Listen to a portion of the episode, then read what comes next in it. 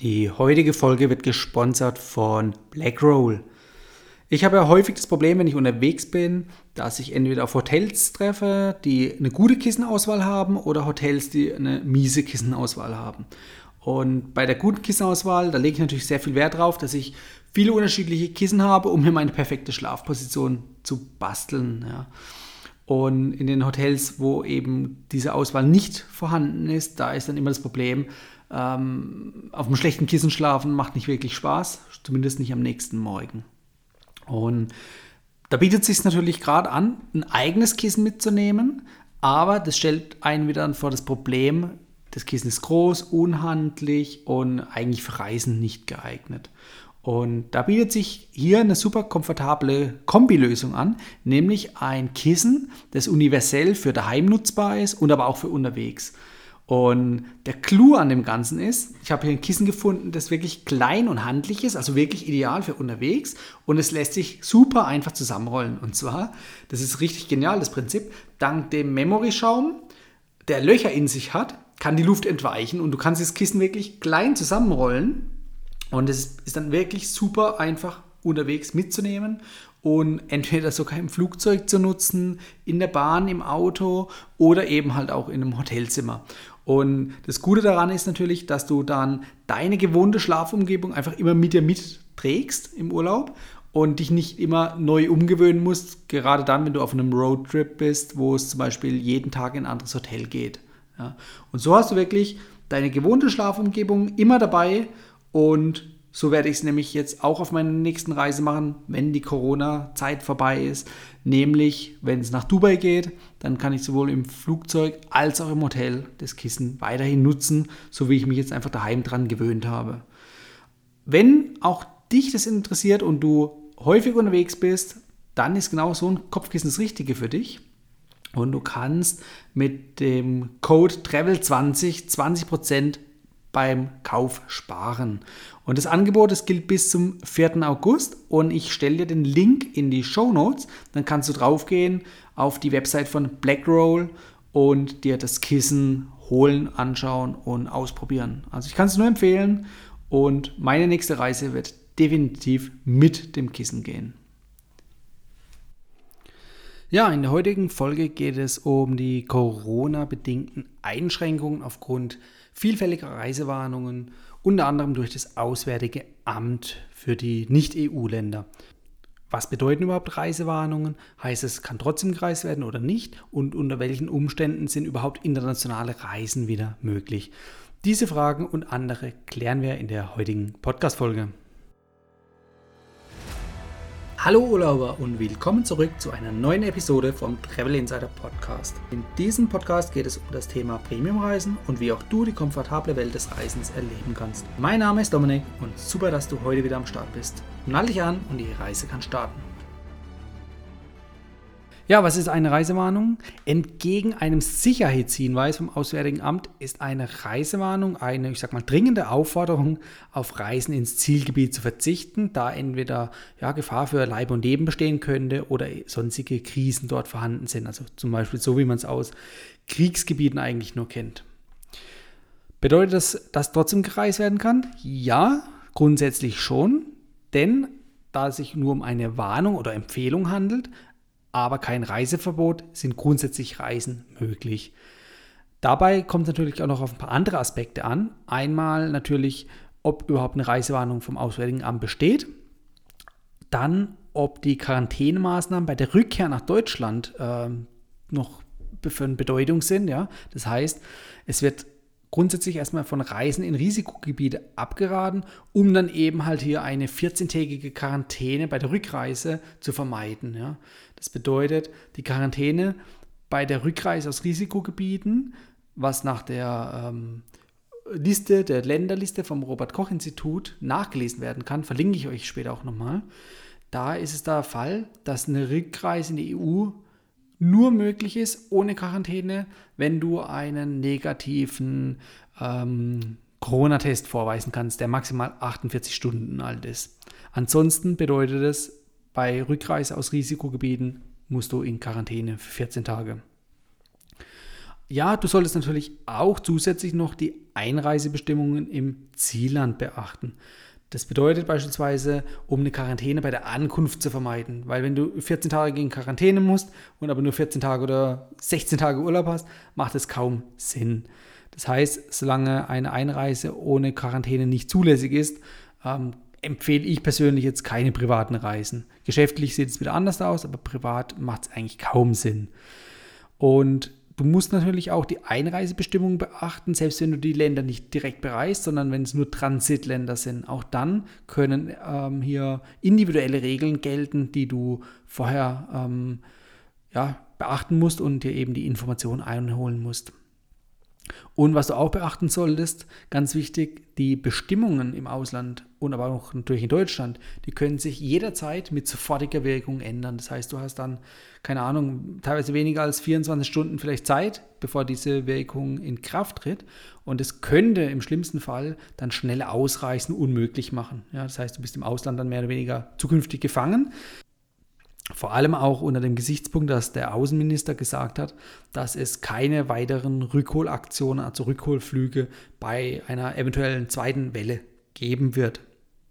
Also die Rückholaktionen im äh, März und April von der Regierung, die wird es so nicht mehr geben. Zumindest ist es so geplant. Man weiß ja nie, wie es dann letztendlich kommt. Aber auch das sollte man irgendwo dann im Hinterkopf behalten. Und eben auch die Reisehinweise vom Auswärtigen Amt, die können eben halt auch nach Bedarf täglich geändert werden. Das hängt immer dann natürlich dann von den Infektionszahlen im Inland bzw. auch im Ausland ab. Und das solltest du einfach im Hinterkopf behalten.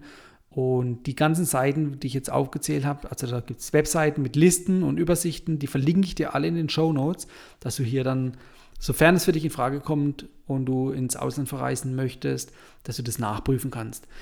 Reisen innerhalb der EU, da kommen wir nachher gleich nochmal drauf, die sind mittlerweile eigentlich wieder fast zu 100% freizügig möglich. Gibt noch ein paar Einschränkungen, aber die meisten Länder, die sind wieder bereisbar innerhalb der EU.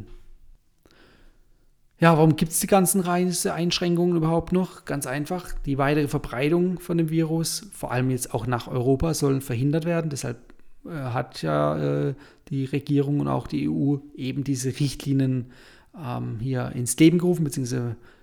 veröffentlicht. Ja? Und es soll natürlich auch hier vermieden werden, dass es nochmal zu einer zweiten Welle kommt. Ja? Und ich habe es vorhin genannt, die Rückholflüge von der Regierung, die Kosten dazu, die werden jetzt den Passagieren in Rechnung gestellt. Und da reden wir von Kosten entfernungsbasiert zwischen 200 und 1000 Euro. Und eben, wie gesagt, das solltest du dir auch im Hinterkopf behalten, wenn du ins Ausland reist, dass du dir so ein kleines Polster, äh, sag mal, zusammensparst, äh, dass falls hier doch zu Rückholflügen kommen sollte, was eigentlich vom Außenminister Maas ausgeschlossen wurde, aber man wird einfach sehen, wenn es dann wirklich soweit ist. Ja, also von daher, spätestens bei einer zweiten Welle würde es dann keine Rückholaktion mehr geben und dann bist du im Ausland mehr oder weniger gefangen. Und das bringt uns jetzt auch so ein bisschen zu den Tipps. Denn was passiert, wenn du im Ausland gefangen bist? Du musst ein paar Vorsorgemaßnahmen treffen. Das heißt zum Beispiel, nimm ausreichend Medikamente mit, also einen Vorrat an Medikamenten noch mitnehmen. Schau auf dein Limit von der Kreditkarte, dass du das entweder erhöhst oder guckst, dass es ausreichend ist. Falls es zu einem möglichen verlängerten Zwangsaufenthalt, nenne ich es jetzt einfach mal, im Ausland gibt, dass du das einfach einplanen kannst. Um gerade jetzt in der aktuellen Situation flexibel zu sein, empfehle ich dir auf jeden Fall, flexible Tarife zu wählen. Das heißt bei Flügen, bei Hotels und natürlich auch bei Mietwegen, dass du einfach flexibel entweder umbuchen kannst oder auch im Notfall stornieren kannst, wenn sich die Lage oder die Reisepläne dann ändern. Und ähm, ansonsten solltest du natürlich auch darauf achten, die Hygienemaßnahmen im Ausland ähm, zu beachten und denen auch Folge zu leisten. Ob das jetzt irgendwie der Abstand, Abstand halten ist, den Mundschutz oder irgendeine Warn, Corona-Warn-App. Ja. Auch eine wichtige Sache, die du nicht vernachlässigen solltest, ist, dass du deine Reisekrankenversicherung, also Auslandsreisekrankenschutz, prüfen solltest. Nämlich, ob deine Auslandsreisekrankenversicherung den Versicherungsschutz aufrechterhält, trotz Reisewarnungen. Ja? Oder auch zum Beispiel die äh, Pandemie, die ausgerufen wurde von der WHO, ob die in den Bedingungen deiner Kreditkarte, beziehungsweise nicht Kreditkarte, ob die in den Bedingungen deiner Reisekrankenversicherung ausgeschlossen ist. Das würde nämlich bedeuten, du bist vor Ort, dir passiert irgendwas, Unfall oder du wirst krank oder von Corona befallen, ja, ähm, dann wird der Rücktransport nicht übernommen und auch eventuelle Gesundheitskosten vor Ort werden nicht übernommen und die bleiben dann an dir hängen. Bedeutet, wenn du merkst, deine Versicherung leistet in so einem Fall nicht, also natürlich vor dem Antritt der Reise, dann macht es Sinn, sich hier über eine weitere Auslandsreisekrankenversicherung zu informieren und dort eine zu wählen. Das kann zum Beispiel auch eine sein, die in einer Kreditkarte inkludiert ist, wie zum Beispiel der American Express Platinum. Da packe ich dir auch den Link nochmal in die Show Notes. Zur Miles More Kreditkarte, die würde ich in diesem Fall eher nicht empfehlen, also sprich hinsichtlich der Versicherung, da eben die Pandemie ausgeschlossen ist und eben du halt hier keinen Versicherungsschutz hättest. Ansonsten kann ich die Kreditkarte von Miles More definitiv uneingeschränkt empfehlen, aber in dem Fall macht es einfach keinen Sinn, sich darauf zu verlassen. Was natürlich auch Sinn macht, ist auf ein gutes Gesundheitswesen im Zielland zu achten. Das heißt, niemand möchte jetzt hier irgendwie schwerkrank in einem Land äh, verreisen oder dort, wo du hinreist, schwer krank zu werden, wo es jetzt nicht nach dem deutschen Standard des Gesundheitssystems gibt und es so etabliert ist. Ja. Du hast ja immer irgendwo den Anspruch, dass dir bestmöglich geholfen wird, so wie du es einfach von daheim aus auch kennst. Ja.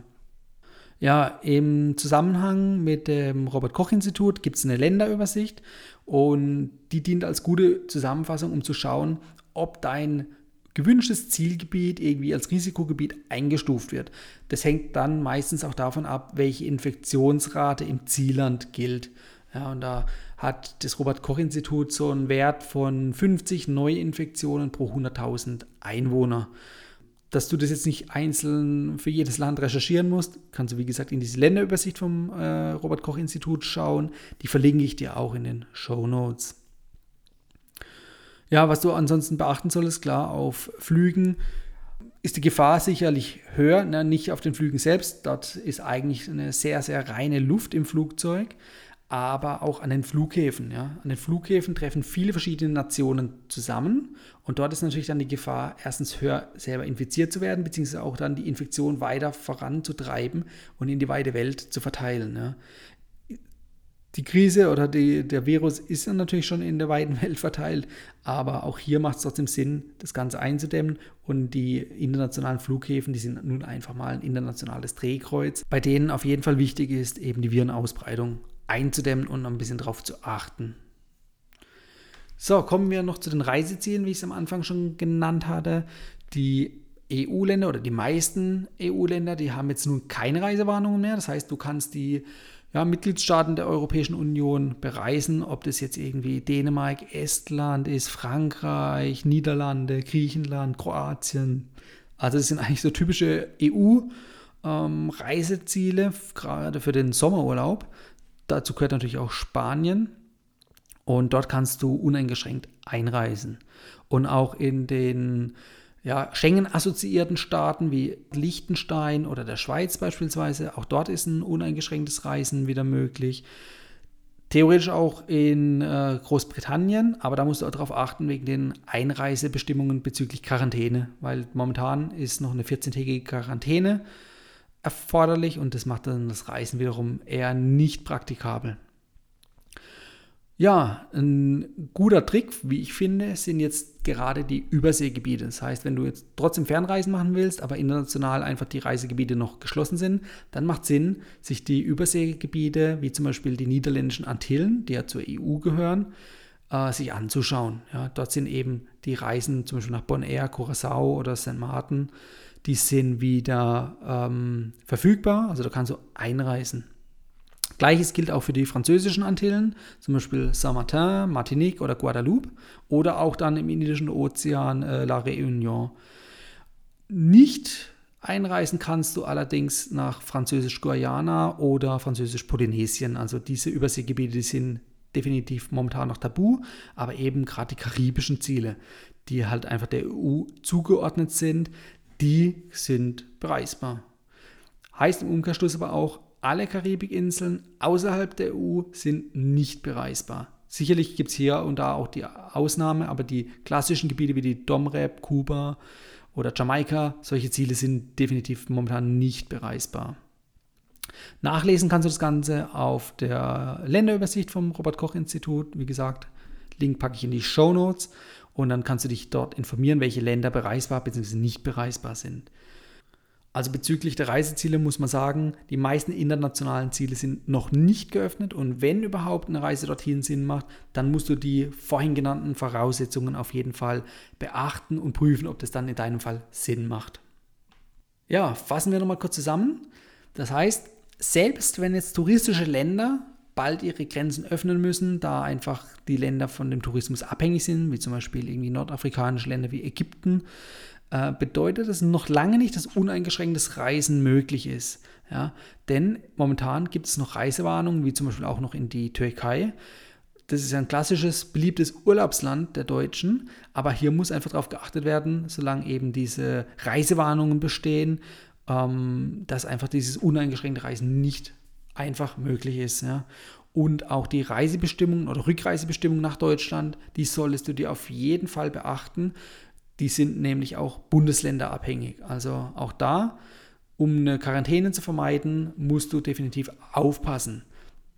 Die EU sagt übrigens noch, dass für Rückreisen eben eine Quarantäne, also Rückreisen aus Risikoländern, eine Quarantäne noch erforderlich ist, außer du kannst eben einen negativen äh, Covid-19-Test vorweisen, der maximal 48 Stunden alt ist.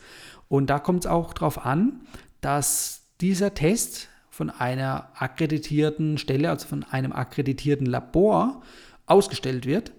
Und da schicke ich dir auch oder stelle ich auch nochmal eine Liste in die Show Notes, dass du nachgucken kannst, welche Länder eben akkreditierte Labore bereitstellen, die dann auch gültig sind als äh, ausreichendes Zertifikat für die Rückreise nach Deutschland. Mir persönlich ist momentan oder fehlt momentan so ein bisschen die bisher bekannte Leichtigkeit und Einfachheit des Reisens, die war mir bisher immer sehr wichtig und ist eigentlich auch noch weiterhin. Und deshalb werde ich natürlich individuell die Wahl meiner Reiseziele sorgfältig prüfen. Also innerhalb der EU ist es momentan eher bedenkenlos, aber internationale Reisen, da muss man einfach schauen, wie entwickelt sich das weiterhin. Und erst wenn absehbar ist, dass eben sämtliche Einschränkungen, die das Reisen momentan stark einschränken, dass die auch stark reduziert werden, die Einschränkungen. Nur unter diesem Aspekt macht es für mich dann auch wieder Spaß und damit Sinn, international zu reisen. Bei mir steht eine Reise an, erst im September wieder international und ich hoffe, dass bis dahin Dubai wieder offen ist. Da drücke ich für mich selber mal die Daumen und ich drücke auch euch die Daumen, dass eure Reiseziele bald wieder sicher erreichbar sind und ihr entweder euren Sommerurlaub oder spätestens dann im Herbst oder im Spätjahr euren geplanten Urlaub äh, nehmen könnt und auch, dass dieser stattfinden kann. Also da drücke ich euch ganz fest die Daumen und wir hoffen, dass wirklich bald, bald Normalität wieder einkehrt. Auch wenn es vielleicht noch ein, zwei, drei Jahre dauern wird. Wir werden abwarten, aber für mich ist es definitiv wichtig, dass die Einfachheit beim Reisen, das entspannte Reisen wieder möglich ist. Weil Reisen unter Stress oder unter diesen Einschränkungen, das, das macht einfach keinen Spaß. Von daher gehe ich auch davon aus, dass gerade jetzt diesen Sommer die europäischen Reiseziele oder auch die deutschen Reiseziele wieder natürlich stärker gefragt sind, was im Umkehrschluss natürlich auch Auswirkungen dann auf die Preise hat. Also hohe Nachfrage auch äh, mit hohen Preisen einhergehen. Schauen wir mal, wie sich das Gesamte entwickelt. Ich wünsche auf jeden Fall viel Erfolg für deinen Sommerurlaub und alle wichtigen Links von der heutigen Folge packe ich in die Show Notes und vergesst auch nicht, bei dem Blackroll Reisekissen nachzuschauen. Da gibt es eben diesen 20% Rabattcode und das Kissen werde ich auf jeden Fall auf meine nächste Reise spätestens im September mitnehmen, beziehungsweise auch meine nationalen Reisen oder EU-weiten Reisen. Da wird es auch definitiv dabei sein. Das war die heutige Folge beim Travel Insider Podcast. Vielen Dank, dass du heute wieder zugehört hast. Gib mir doch mal Rückmeldung, wie du die heutige Folge fandest. Hat dir diese Folge gefallen, dann abonniere den Podcast und erfahre mehr zum Thema bezahlbare Premiumreisen. Und hinterlasse mir eine 5-Sterne-Bewertung bei iTunes. Ich wünsche dir eine schöne Zeit auf deiner nächsten Reise. Und immer daran denken, auf dem Blog www.travel-insider.de vorbeizuschauen, damit du auch die neuesten Reisedeals erfährst.